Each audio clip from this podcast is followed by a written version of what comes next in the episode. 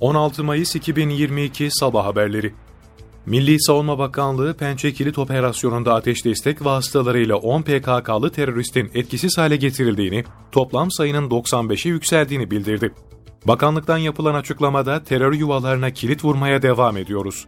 Irak'ın kuzeyindeki Pençe Kilit Operasyon bölgesinde tespit edilen 10 PKK'lı terörist ateş destek vasıtalarıyla etkisiz hale getirildi.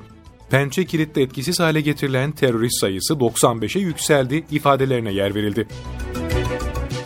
Dışişleri Bakanı Mevlüt Çavuşoğlu NATO toplantısında İsveç ve Finlandiya'nın terör örgütüne desteğini üye ülkelere anlattıklarını belirtti. Bakan Çavuşoğlu, NATO Dışişleri Bakanları gayri resmi toplantısının ardından Türk medyasına konuştu. Türkiye'nin NATO'nun açık kapı politikasını eskiden beri desteklediğinin altını çizen Çavuşoğlu, özellikle karşı karşıya kalınan tehditler karşısında müttefiklik dayanışmasının çok önemli olduğunu vurguladı.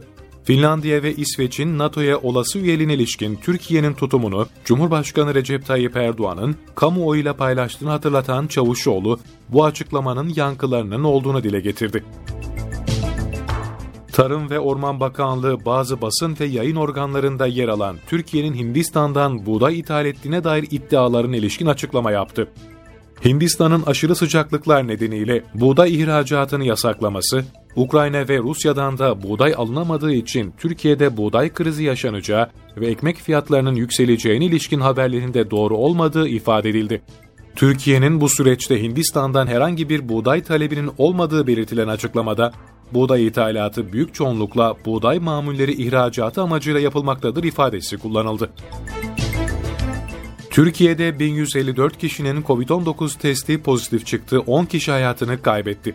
Sağlık Bakanlığı'nın paylaştığı günlük koronavirüs tablosuna göre dün 120.183 COVID-19 testi yapıldı. 1154 kişinin testi pozitif çıktı, 10 kişi hayatını kaybetti. İyileşenlerin sayısı ise 1190 oldu. İstanbul'da dün sıcak havanın etkisiyle yer yer trafik yoğunluğu yaşandı.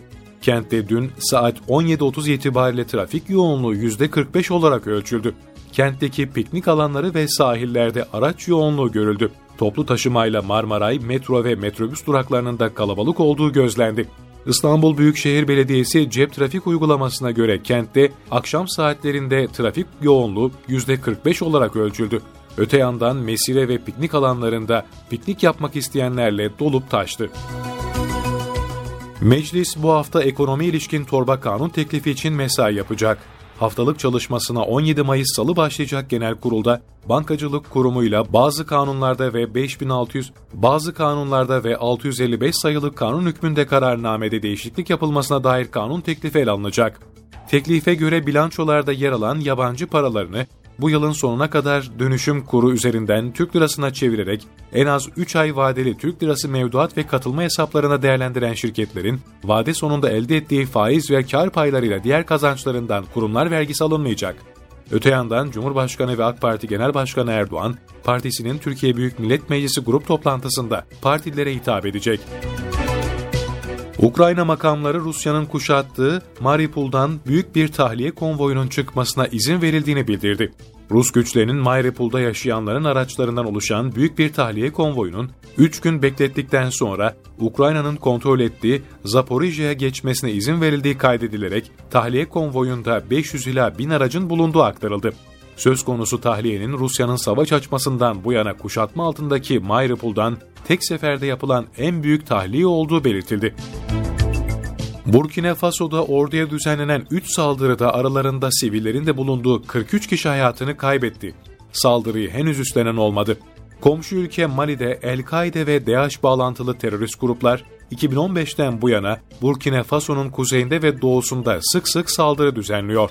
Hükümet verilerine göre saldırılarda 2015'ten 2021 Aralık ayına kadar 600'ü güvenlik gücü olmak üzere 2000 kişi hayatını kaybetti.